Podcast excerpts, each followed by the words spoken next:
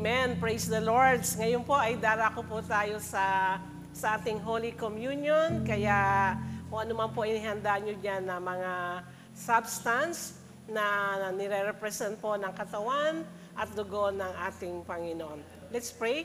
Panginoon, sa mga sandaling ito, pagpalain mo, Panginoon, ang tinapay at katas ng ubas na simbolo po ng iyong katawan at dugo na natigis doon sa sa krus ng Kalbaryo, Panginoon, at ngayon po inaalala namin ito, O Diyos. Pagpalain niyo po ang Holy Communion na pakikibahagi namin sa umagang ito. In Jesus' name, Amen. Okay. So, sabi po doon sa 1 Corinthians 11:23 to 26, sapagkat ito ang turo na tinanggap ko mula sa Panginoon at ibinigay ko naman sa inyo. Noong gabing siya ipagkanulo, ang Panginoong Jesus ay dumampot ng tinapay, nagpasalamat at pinagpirapira sa iyon at sinabi, Ito ang aking katawan na inihahandog para sa inyo. Gawin niyo po ito sa pag-alala sa akin. Kainin po natin ang tinapay.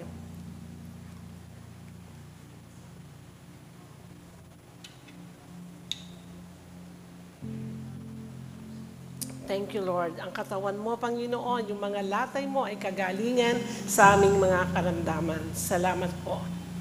Matapos maghapunan, dumampot din siya ng kopa at sinabi, ang kopang ito ang bagong tipa na pinagtibay ng aking dugo. Tuwing iinumin niyo ito, gawin niyo ito bilang pag-alala sa akin. Sapagkat tuwing kakain kayo ng tinapay na ito at iinom sa kopang ito, ipinapahayag ninyo ang kamatayan ng Panginoon hanggang sa kanyang muling pagparito. Inumin po natin ang katas ng ubas. Thank you, Lord. Hallelujah. Thank you, Jesus. Salamat po sa dugo mo na siya naglilinis ng aming mga kasalanan. Salamat po, Ama. In Jesus' name, Amen. Amen! Praise the Lord! Ngayon po ay kunin na natin ang ating mga Biblia at tayo po ay sama-sama na mag-aaral ng salita ng ating Panginoon. Nasa series po tayo ng Keep Going.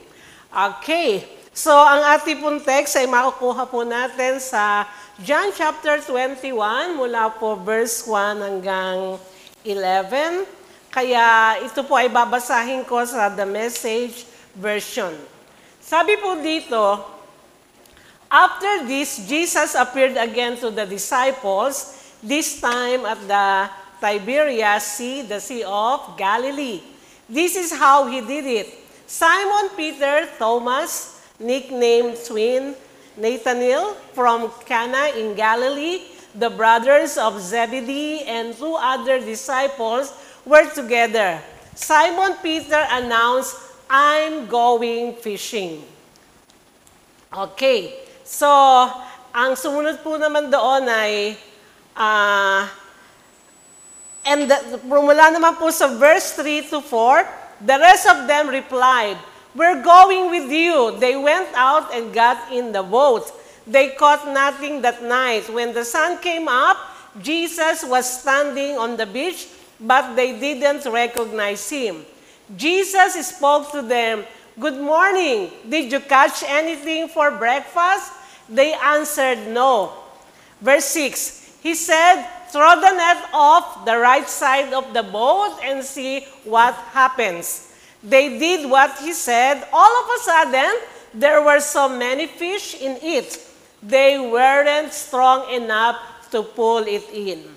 Okay, now verse 7 to 9. Then the disciple Jesus loved said to Peter, It's the master.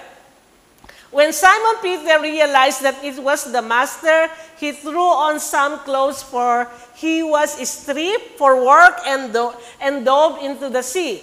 The other disciples came in by boat for they weren't far from land, a hundred yards or so, pulling along the net full of fish. When they got out of the boat, they saw a fire laid with fish and bread cooking on it. Verse 10 and 11. Jesus said, Bring some of the fish you've just caught. Simon Peter joined them and pulled the net to shore. 153 big fish. And even with all those fish, the net didn't rip. Okay, so yan po yung binasa natin sa The Message Version. Kung mapapansin po natin na ah, sa pagkakataong ito, ang pangyayari pong ito ay nangyari matapos po si Lord ay ipako sa krus at nagkaroon po at siya po ay nag-resurrect at twice na po siya nagpakita sa mga disciples na siya ay buhay at ito po yung pangatlong pagkakataon. So before we move on, let's pray. Panginoon, sa mga sandaling ito, Samahan niyo po kami sa pagbubulay ng iyong mga salita. Gabayan niyo po kami at patnubayan. Holy Spirit, help me, O God, na mai-deliver ko ang message na ito sa iyong mga anak that will continue, Lord, na matanto sa aming mga puso at patuloy kaming baguhin ng iyong mga salita. Sulungan mo po kami, O Holy Spirit, at ikaw po, Panginoon, ang makilala ng lubusan sa umagang ito ikaw po ang patuloy naming pagtiwalaan. Ito po aming dalangin sa pangalan ni Jesus. Amen and amen. Okay, so nasabi ko nga po kanina, this happened after Jesus had shown himself to his disciples, including Peter, after the resurrection. We know that Jesus died on the cross that shocked his disciples because they thought that Jesus was the one who will deliver them from the Roman Empire. After those three years that they were with Jesus, seeing Jesus perform uh, signs and wonders, He healed the sick, raised the dead, stopped the storms. He healed and, and do a lot of uh, casting of demons. So it seems that Jesus exercise absolute authority over the spirit world. It seemed that there was no one or nothing to hinder their desired or long-waited fulfillment of the restoration of the kingdom of Israel. Kaya marami sa kanila nung namatay ang ating Panginoon ay, ayan, nanlupaypay, nawala ng pag-asa, ng hina at mga nag-alinlangan. Those, especially yung kanyang mga disciples na for three years kasakasama niya. So, Jesus, ay, si ang Panginoong Jesus ay i, nagpakita ang Panginoon na siya ay muling nabuhay at pinatotohanan niya ang kanyang salita na siya ay muling babalik mula sa mga patay. Ibig sabihin, Jesus rose again from the dead. And Peter, na-witness po ito ni Peter. Naalala nyo na si Mary, Ma, na si Magdalene ay pumunta doon sa libingan, wala ang bangkay ng ating Panginoon at isa si Peter na tumakbo at nakita niya wala nga. And then later on, nakita nila mismo na buhay ang ating Panginoon. But Peter was still uncertain of what is going to do after what had happened between him and to our Lord Jesus Christ. In the previous chapters, alam natin yung ginawa ni Peter. Di ba?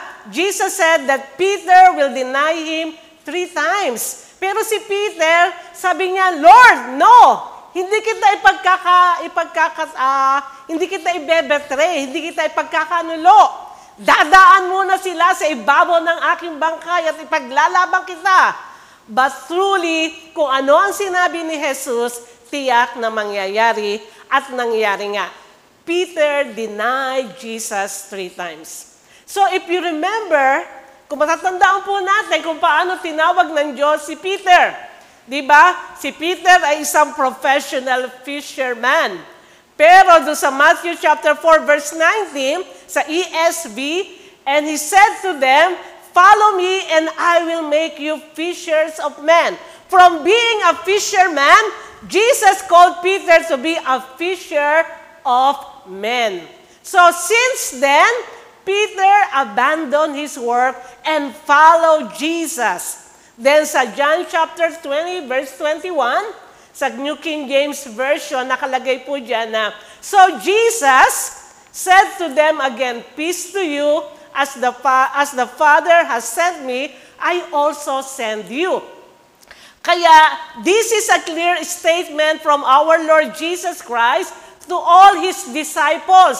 After na siya ay mabuhay na maguli, sinabi niya ng Panginoon, isusugo ko kayo. At ang kasunod na talata doon sa verse 22, ay He breathed on them and said to them, Receive the Holy Spirit. So, Peter and the rest of the disciples, nakausap ng Panginoon, they were filled by the Holy Spirit. But, okay, kung titingnan natin, yung first calling ng Panginoon kay Peter, immediately, daka-daka, dali-dali. Nung sinabi ng Panginoon, follow me, sunod agad si Peter. Pero sa pagkakataong ito, na sinabi ng Panginoon, I will send you. Sinusugo ko kayo. At, at binuspos pa sila ng Holy Spirit. Pero ano po nangyari sa mga pagkakataong ito? Instead of obeying Jesus, he decided to go back fishing.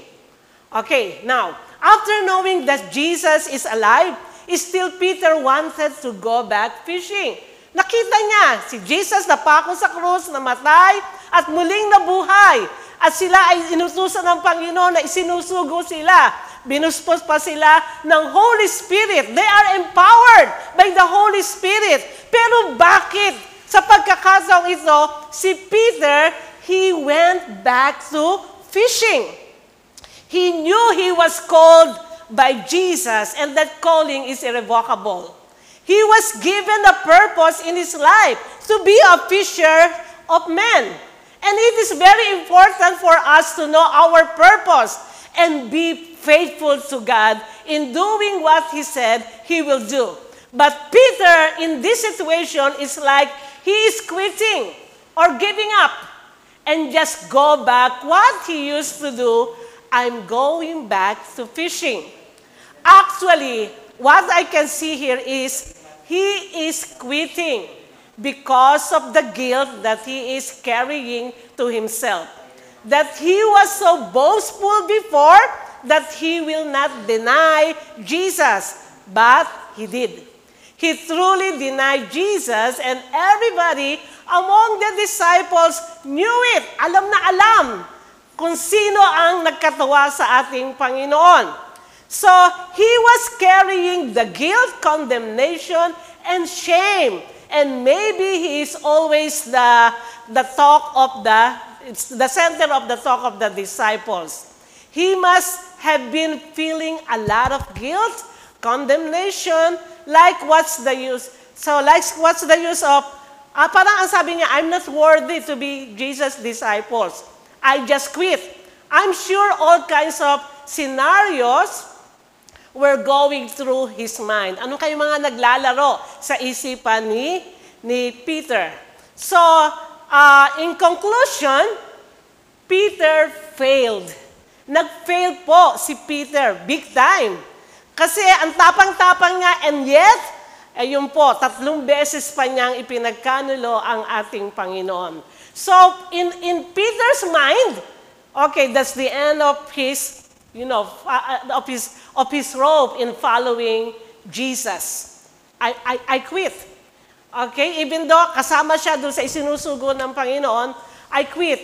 I give up. I'll just go back to fishing. I'm not good enough as a disciple, so I quit and go back to fishing. I'm going, I'm going back to what I'm good at and what I know, I'm going back to fishing. Okay. Uh, I, okay. I don't know kung sino po sa atin sa umagang ito na dumating kayo sa punto sa buhay nyo na minsan gusto nyo na mag-quit or gusto nyo na mag-give up. Things just didn't work out the way you wanted them to. Or someone did or said something to you. Or you did something to someone else and regretted it. Maybe you have been praying and seeking God for a specific need for a long time. And you almost think na hindi na yata uh, hindi na hindi yata ako narinig ng Panginoon. Grabe pa man din yung prayer ko at the time. O nakalimutan na yata ng Panginoon. No, my word for you this morning is don't give up. Your answer is closer than you think. Your miracle is just around the corner.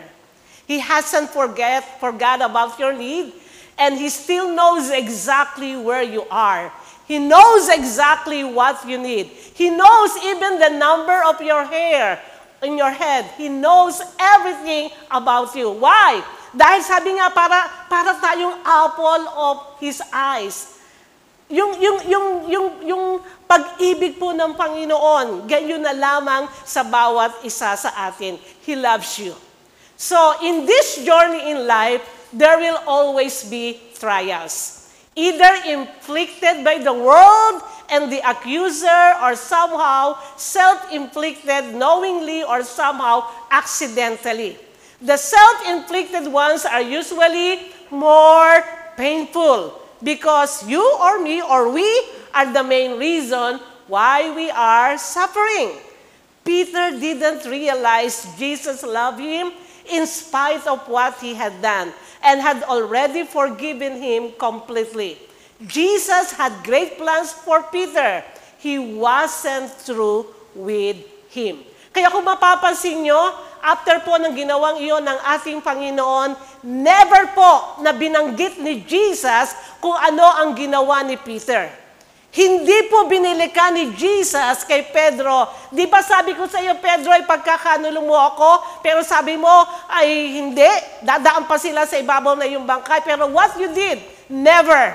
Tandaan po natin, kapag po tayo ay may nagawang pagkakamali or we failed and failed and failed many times sa ating Panginoon, and if we truly ask God's forgiveness, hindi na yon aalalahanin ng ating Panginoon. What, what lies ahead of you is, anak, tuloy lang. Kung ano ang sinabi kong gagawin mo, gawin mo lang. Kung ano ang plano ko para sa iyo, tuloy lang. I never care about your failure. You are already forgiven. Kasi kung mapapansin po natin, yung nangyari po kay Pedro, after na ma-realize siya na siya ay pinagkanulo niya si Jesus, he wept bitterly as a sign of his uh, repentance, pagsisisi sa ating Panginoon. Kaya never na si Jesus, matapos siya mag-resurrect, ay ipinaalala niya yung kay Peter. Kundi ang ginawa niya, ni-restore niya si Peter. Hallelujah. Amen. So I have a word for you this morning, mga kapatid. If you are already at the end of your rope, don't quit. Don't quit. Keep going. Even you, you failed and failed many times by the way who did, by the way, sino ba naman ang hindi nag-fail? Lahat tayo nag-fail. Amen? And sometimes, failure is not your enemy. Sometimes, failure is your stepping stone for you to get better. Amen. Because Jesus, Jesus wasn't also through with you. Hindi pa tapos sa iyo ang ating Panginoon. Amen? Sabihin niyo po sa sarili niyo, hindi pa tapos sa akin ang Panginoon. Amen. So, what are you experiencing is not the end. Remember, it is not the end. It is only the beginning. Now, let's go back to the scripture. Okay, sa 3 and 4, sabi doon ay, yung uh, the rest of them reply, we're going with you. They went out and got in the boat. They caught nothing that night. When the sun came up, Jesus was standing on the beach, but they didn't recognize him. Jesus spoke to them, Good morning. Did you catch anything for breakfast? They answered, No. Okay, so okay, sabi po dito, okay, okay, so then next slide. So, did you see here the influence of Peter? He is a true leader. Kasi even though na down siya, even though na parang uh, ayaw na niyang sumunod sa Panginoon, he just went back to fishing, is still ang lakas na impluensya ni Peter. He's a leader. Pero in this, in this time, the, the followers or G, uh, Peter influenced them in a negative way. Okay, they all went go back. They all went back to fishing. They joined Peter. They go back to what they thought they are good at. Kasi mga fishermen sila, balik na lang tayo. Mangisda na lang ulit tayo. Magaling tayo doon. Professional tayo doon. So what happened? Ano yung nangyari sa kanila? When they went back to fishing, they toil all night. Mga bihasa sila na mga mangingisda. Pero magdamag na na sila'y nanghuhuli, not a single fish ang kanilang nahuli. Kaya nung binati sila ng Panginoon, Good morning! Ah, meron ba kayong nahuling isda? Nothing! They didn't catch any single fish. It was already morning. So they gave up again. Kasi umaga na, mga kasamahan.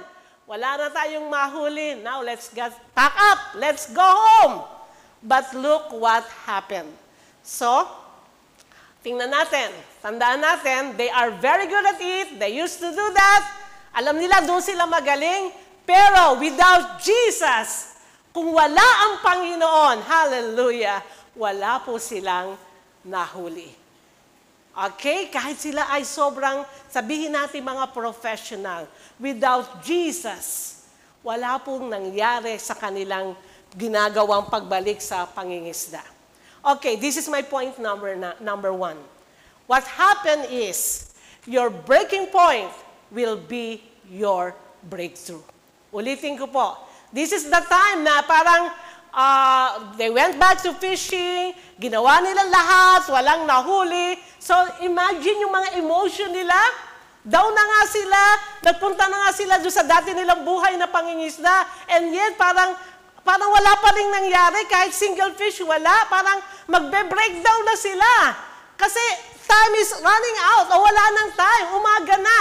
So what they have what they have done is Okay, let's pack up and let's go home. Walang nangyari. So it's like that is there. Uh, parang, parang everything is, uh, is falling apart. So that is their breaking point. Their breaking point will be their breakthrough.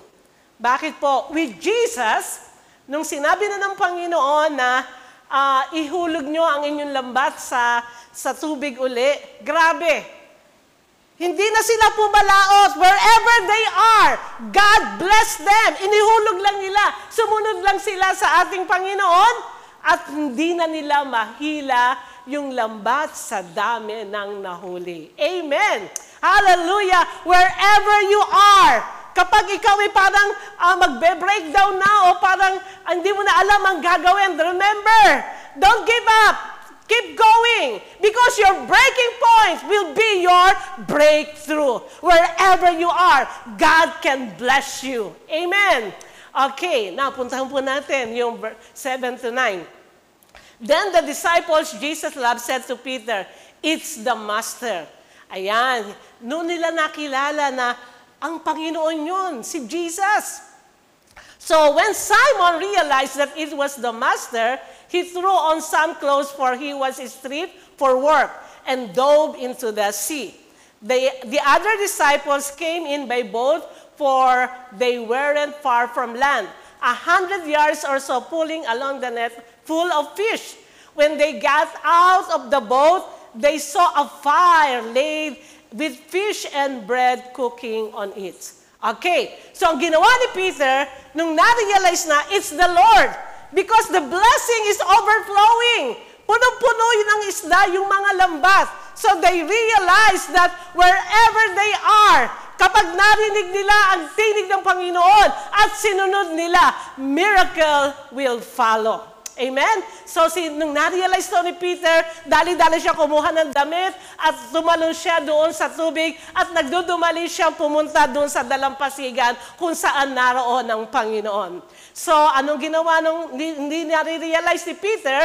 Nung ginawa niya, kasunod na niya yung bangka na kasama ibang mga disipulo at sumusunod sa kanya. Now, number two is, your miracles follow as you get close to Jesus. Tandaan natin mga kapatid, in your breaking point, that's your, don't give up. Keep going. Jesus is not through with you. Okay, bakit? Then, uh, when breakthrough comes, when breakthrough comes, miracle will follow.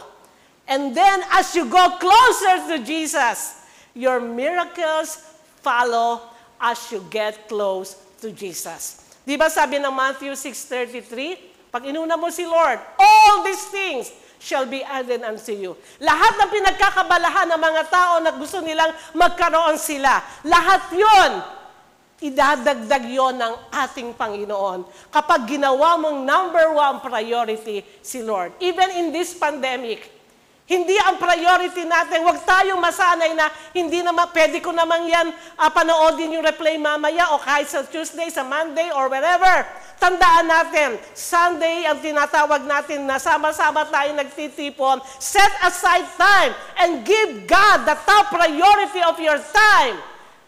Dahil when you seek God first, all these things shall be added unto you. Naalala ko yung Psalms 23 verse 6. Surely, goodness and mercy shall follow me all the days of my life. Mga kapatid, ano po ngayon ang, ang, ang, ang, ang sumusunod sa inyo? Hallelujah! Kapag sumunod tayo sa Panginoon, ang pagpapala ay susunod sa atin. Ang himala ay susunod sa atin as we get closer to Jesus. Don't seek always first the blessing. Seek first the blesser. And that is our God our Lord Jesus Christ. Kahit ano ang sabihin nila, dapat wala tayong pakialam, basta uunahin ko si Jesus. Wala akong pera, okay lang, uunahin ko si Jesus. Wala akong mga bagay-bagay na kailangan ko, okay lang, uunahin ko si Jesus.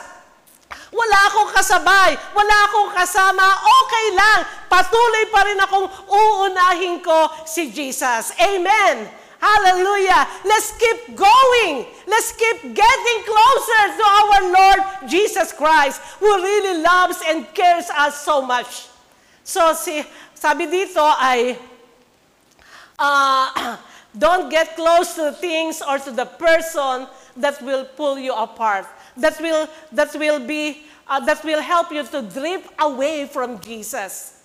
May mga bagay, may mga tao na kailangan mong iwanan kung ito ang humihila sa iyo, para ikaw ay malayo sa ating Panginoon.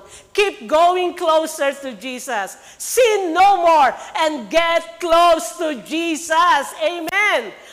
Whatever, anuman ang sitwasyon natin, kung, kung ano man ang pagkakamali natin, ihingi natin to ng tawad sa ating Panginoon. At wag na tayong magpatuloy sa kasalanan. Medyo umiwas tayo sa mga tao na humihila sa atin, palayo sa ating Panginoon. Umiwas na tayo sa mga bagay na hihilahin tayo para tayo ay tabunan at para tayo ay manghina at manglupaypay. Keep going, keep getting closer to Jesus. Amen. Hallelujah.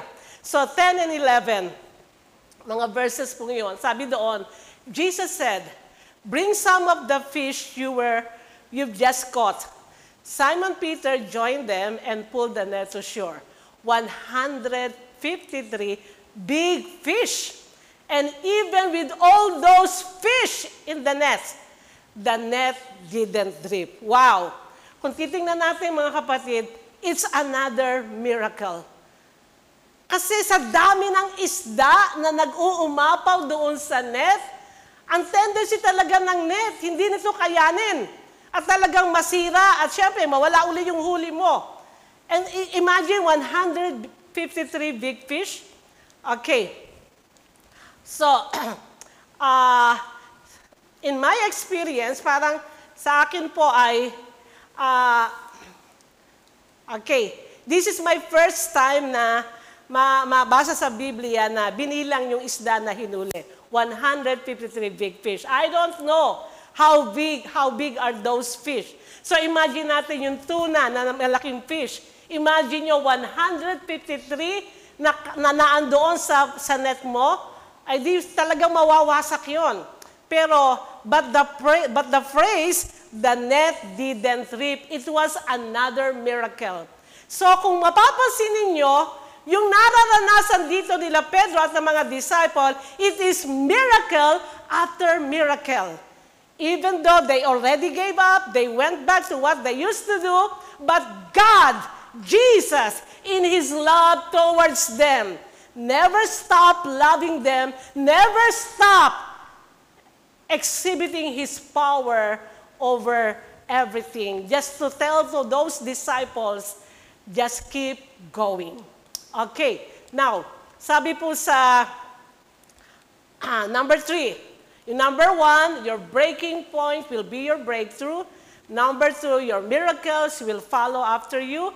And number three, you will count the big blessing from the Lord. Amen. Sino po sa inyo gustong magbilang na malalaking pagpapala ni Lord? Everything is blessing from God. Kanina umaga, nagising ka kapatid. Di ba blessing yun ni Lord? Kahapon, marami ako natanggap na mga balita na yung isa sa mga pinagpe-pray po namin, nakakilala ng isa nating kapatiran, kinuha na po ni Lord. Then isang barangay captain na naman po ang kinuha ni Lord na alam natin na may resources sila para magpagamot pero hanggang doon na lang yung kanilang buhay. But ikaw kapatid, buhay ka ngayon, nagising ka kanina, malakas ka, at ngayon ay sumasamba ka sa Panginoon. So how about counting the big blessing from the Lord? Hallelujah. Amen. Okay, so in Deuteronomy chapter 28 verse 2 sa New Living Translation, nakalagay po doon, You will experience all this blessing if you, if, if you obey the Lord your God. When God is going to give you big blessing, don't worry. Bibigyan ka, bibigyan ka ng kakayanan na hawakan ito, na pamahalaan ito. The blessing na hindi ka masisira. Yung blessing na hindi ka malalayo kay Lord. Yung blessing na lalo kang magiging masaya sa buhay. Yung blessing na lalo kang magkakaroon ng lakas at uh, enthusiasm na maglingkod sa ating Panginoon. Proverbs chapter 10 verse 22 sa Amplified Bible, the blessing of the Lord brings through riches, and He adds no sorrow to it. For it comes as a blessing from God. Sabi po ng uh, SND, Kawikaan 10.22, ang pagpapala ng Panginoon ay nagpapayaman at hindi niya ito dinadagdagan ng anumang kalungkutan. Hindi yung nalulungkot ka kasi hindi ka na maka, hindi mo na magampanan yung mga gawain mo na pinagkatiwala sa ating Panginoon. Nalulungkot ka kasi wala nang oras makapanalangin sa katatrabaho, kakapursu sa blessing. Nalulungkot ka kasi wala ka ng fellowship o ini, uh, at, at you have no time para makipag-gather ka sa mga kapatira, makipag-small group ka. So, yung, yung mga blessing na yun na inilalayo ka sa Panginoon, remember, if that is a true blessing from the Lord, it will bring you closer to the Lord. Pero yung inilalayo ka, bakit sometimes yung blessing na yon ay bunga ng iyong pagpapagal. Sobrang pagtatrabaho na ang minsan pati yung kalusugan natin, minsan pati yung time natin sa pamilya natin ay nawawala na. Dahil sa sobrang pagsusumigasig mo sa buhay. There's nothing wrong with that. But false balance, sabi po ng proverb, is abomination to the Lord. Kaya kung ang pagpapala talaga through riches, wala itong halong kalungkutan. Ang totoong pagpapala ay biyaya ng Diyos at dinadala ka lalong maging malapit sa ating Panginoon. Amen. Yan, pag yan ay galing kay Lord, masayang masaya ka at may kapahingahan ka. But if that is out of your very heart, very hard work and labor na ang kapalita, exhaustion, burnout, health issue, family issue, then later on, gigive up ka na or magkukwit ka na. Mga kapatid, just like Peter, he used up all his knowledge just to get big fish. Pero wala. But as he obeyed the Lord, hallelujah, he enjoys the goodness and mercy of God. He counted the big fish, the big blessing ni Lord. Kaya kung sa mga sandaling ito, sobrang napapagod ka, na lalo na at walang pagbabago sa buhay mo, nahihirapan ka na sa, sitwa- sa sitwasyon mo at ng pamilya mo, na kahit marami kang pera o or material na bagay, lalo na kung wala, ay parang, uh, parang sabihin natin, sunod-sunod ang pagsubok sa buhay mo. Don't quit. Just keep going. He is, help is on the way. Amen. Malapit na ang breakthrough mo. Hallelujah. Malapit na yung iniintay mong miracle mo at malapit mo nang bilangin ang malalaking pagpapala ng Diyos sa atin. Amen. Hallelujah. Just keep going. Jesus is with you. By the way, mga kapatid, uh, Huwag po tayong mag, uh, mag-alala, hindi lang po ako, hindi lang po kayo, Lahat tayo ay nakakaranas na one point in our life, gusto na natin mag-quit. Gusto na natin mag-give up. Even our Lord Jesus Christ. Do you know na si Lord, indirectly, di ba yung prayer niya, Ama, alala niyo sa Garden of Gethsemane, kung pwede sana lumampas sa akin ang sarong ito. Because Jesus, uh, sabi nga, we know that Jesus was not only perfect God, but He was also a perfect man except he never committed sin. Taon-tao po ang Panginoon. What is sin? It's turning away from God, rejecting God. Jesus' entire life is a perfect model of how God wants us to live here on earth. When he prayed to the Father saying, Father, if you are willing, take this cup from me. Yet not my will, but yours be done. He actually made a perfect prayer in that given situation. That prayer actually teaches us how God wants us to face the crosses that come our way. The prayer of Jesus revealed that he was truly a human, just like he is truly God, and that he felt overwhelmed with the pain and rejection he was to go through. And imagine how deep and great that pain would have been in his soul, knowing that he had to go through all of, the, all of this, even though he himself was sinless. But Jesus completed his prayer with the words, Lord, Father, not my will, but yours be done. With these words, he completely surrendered himself to the Father, knowing that God will bring about the greatest good for the greatest evil. Mga kapatid, wag po tayong malungkot na parang, ah, dapat lagi ako malakas. Dumarating po ang panghihina, lalo na sa gitna ng pagsubok, lalo na sa gitna ng pangangailangan. You don't know where to turn. So parang everything is closed door. Mga kapatid, don't give up. Breakthrough, miracle, big blessing, they are coming because Jesus, hindi pa siya tapos sa iyo. Amen. This is not the end, this is only the beginning. So don't give up. Keep going. Don't quit. Never quit. Keep going. Hallelujah. Amen. So, uh, purihin po ang ating Panginoon dahil yan po ang, ang ating uh, uh, ang gusto ipaalam sa atin ng Panginoon sa Isaiah chapter 1 verse 13, For I, the Lord your God, hold your right hand It is who who say to you, Fear not, I am the one who helps you. Mga kapatid, keep going. Kahit na parang marami ang humihila sa atin, para tayo ay huwag na magpatuloy, especially kung ikaw ay may calling ni Lord. Especially kung ikaw ay minatanggap na word ng Panginoon na gagawin mo. Don't look to yourself, madi-discourage ka. Don't look around you. There are so many things na makikita mo na hihila sa iyo pa, pa, palayo sa Panginoon. Just focus on Jesus. He is our help. He is our He is the one who will make breakthrough in our lives. He is the miracle working God and he is the one who gives big blessing. Ano yung big blessing?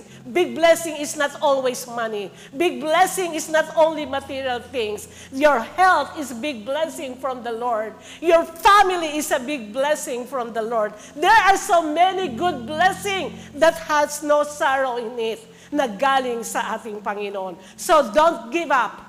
Keep going. The greatest good is coming your way as you pass the greatest test in your life. Again, don't give up. Keep going. Bago po ako mag-pray, let's listen to this song. At habang inaawit po itong awit na ito, please focus your eyes on Jesus. Even though you have trials, remember, Jesus loves you. Jesus cares for you. Let's listen to this song.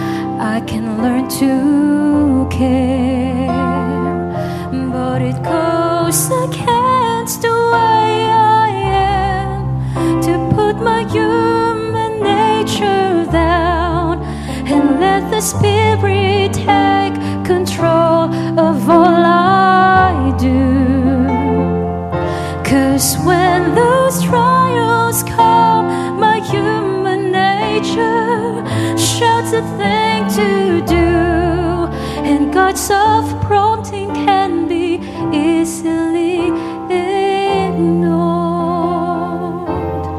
I thank you, Lord, with the trial I feel inside, that you're there to help lead and guide away from wrong. Cause you promised, Lord, that with every testing, that your way of escaping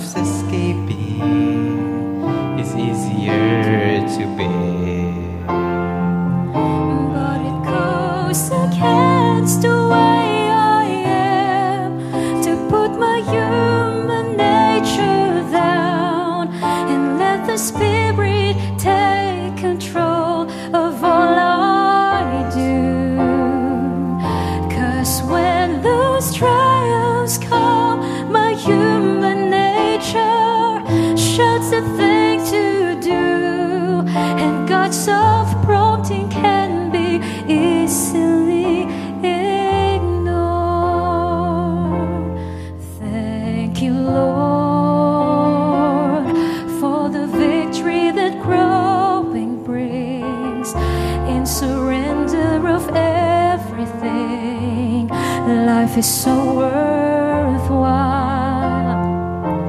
And I thank you, Lord, that when everything's put in place, out in front I can see your face, and it's there you belong.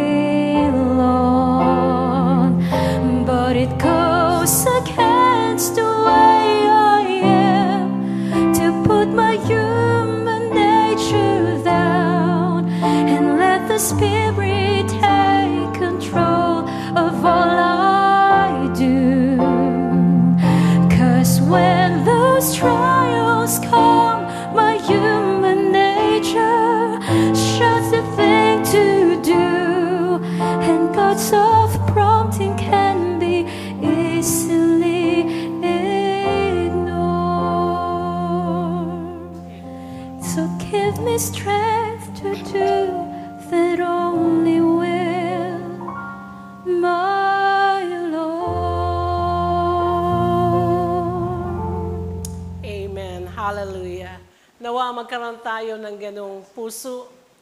In the midst of the trials, don't quit. Keep going. And we can even say, Thank you, Lord, for the trials that come my way. Dahil alam mo, makikita mo, your breakthrough is coming. Your miracle is coming. And you are going to count big blessing. Shall we pray? Ama, maraming maraming pong salamat o Diyos sa mga salita mo na pinagbulayan namin sa umagang ito. Holy Spirit, ikaw po ang patuloy na magminister sa puso ng aking mga kapatiran. Whatever come, O Lord, sa kanilang mga buhay, alam namin na hindi mo kami pababayaan. Right now, kung ano man po ang mga suliranin, kung ano man po ang malaking pangangailangan ng aking mga kapatiran, na parang imposible ng masolusyonan, God, there is nothing too big for you. There is nothing too hard for you. Kapatid, just put your faith in Jesus. Don't quit. Keep going. Keep going. Keep obeying Jesus. Keep following Jesus. Kaya mga kapatid, dinadalangin ko kayo sa Panginoon na patuloy kayong palakasin, patatagin ng ating Diyos na buhay, ng ating, maha, ng ating pinakamamahal na Ama na nasa langit. At ang Panginoon ang patuloy na magbibigay sa inyo ng kalakasan. At ang Panginoon ang patuto, patuloy na magbibigay sa atin ng mga katugunan. Just don't quit. Never quit. Just keep on going. At ikaw naman na first time mo na naka, nakapanood o nakarinig ng ganitong mensahe, ang buhay mo ay galing sa Diyos. Ine-encourage kita, ipagkatiwala mo ang buhay na yan. Kung sa iyo ay parang sinasabi no, I'm not worthy to come to Jesus. Mga kapatid, walang sino man po sa atin ay, ay worthy na lumapit sa Panginoon. Tayo po, yung mga nawawala, yung mga makasalanan, tayo po ang dahilan kung bakit nanaog dito ang ating Panginoong Yesus. Kung ano ang ginawa namin sa Panginoon, kami po ay sumang, nagbukas ng puso, tinanggap namin si Lord. Sa kabila ng aming karumihan, nilinis kami ng ating Panginoon at siya ang patuloy na nagbabago ng aming mga buhay. Kaya kaibigan, open your heart and say, Lord, narito po ako, nanunumbalik po ako sa iyo, Panginoon. Patawad sa aking mga kasalanan. Tinatanggap kita bilang aking Panginoon at sariling tagapagligtas. Salamat po sa ginawa mo sa krus ng Kalbaryo. At ako po ay iniligtas mo. Tulungan mo po ako na maging tagasunod mo. At bigyan mo po ako sa puso ko ng kauhawan sa iyong mga salita. Tulungan mo po ako na manalangin. Tulungan mo po ako mabuhay ayon sa kalooban mo. Pagpalain ka ng Panginoon kapatid na sumabay sa prayer na yon. Ang Panginoon po ay sumasayo. Kaya get in touch with us through our FB page, uh, Life Church po. At kami po ay willing na kayo ay samahan sa inyong pagbabagong buhay. Willing po kami na kayo ay panalangin. Willing po kami na kayo ay tulungan kung paano din kami ay tinulungan ng mga nauna sa amin. Pagpalain ka ng ating Panginoon. At ngayon po mga kapatid, itaas po natin ang ating kamay for the last prayer. Sumatin ang patuloy na pag-ibig ng ating Ama na nasa langit, ang patuloy na biyaya ng ating Panginoong Jesus, ang patuloy na gabay patnubay ng banal na Espiritu Santo, tanggapin mo ang masaganang pagpapala, biyaya, breakthrough na ibibigay sa iyo ng Panginoon, miracle na ibibigay sa iyo ng Panginoon, big blessing na ibibigay sa iyo ng Panginoon, sa iyo at sa iyong buong sambahayan, just keep going, even though sometimes it's very hard, pero tandaan mo, kasama mo ang Diyos. Mapagtatagumpayan natin lahat at tayo ay sumunod sa Kanyang salita, sumunod sa Kanyang kalooban. Pagpalain tayong lahat ng Panginoon at mabuhay tayo na may tagumpay. Sa pangalan ng Ama, ng Anak at ng Espiritu Santo. Amen and Amen. Shalom mga kapatid.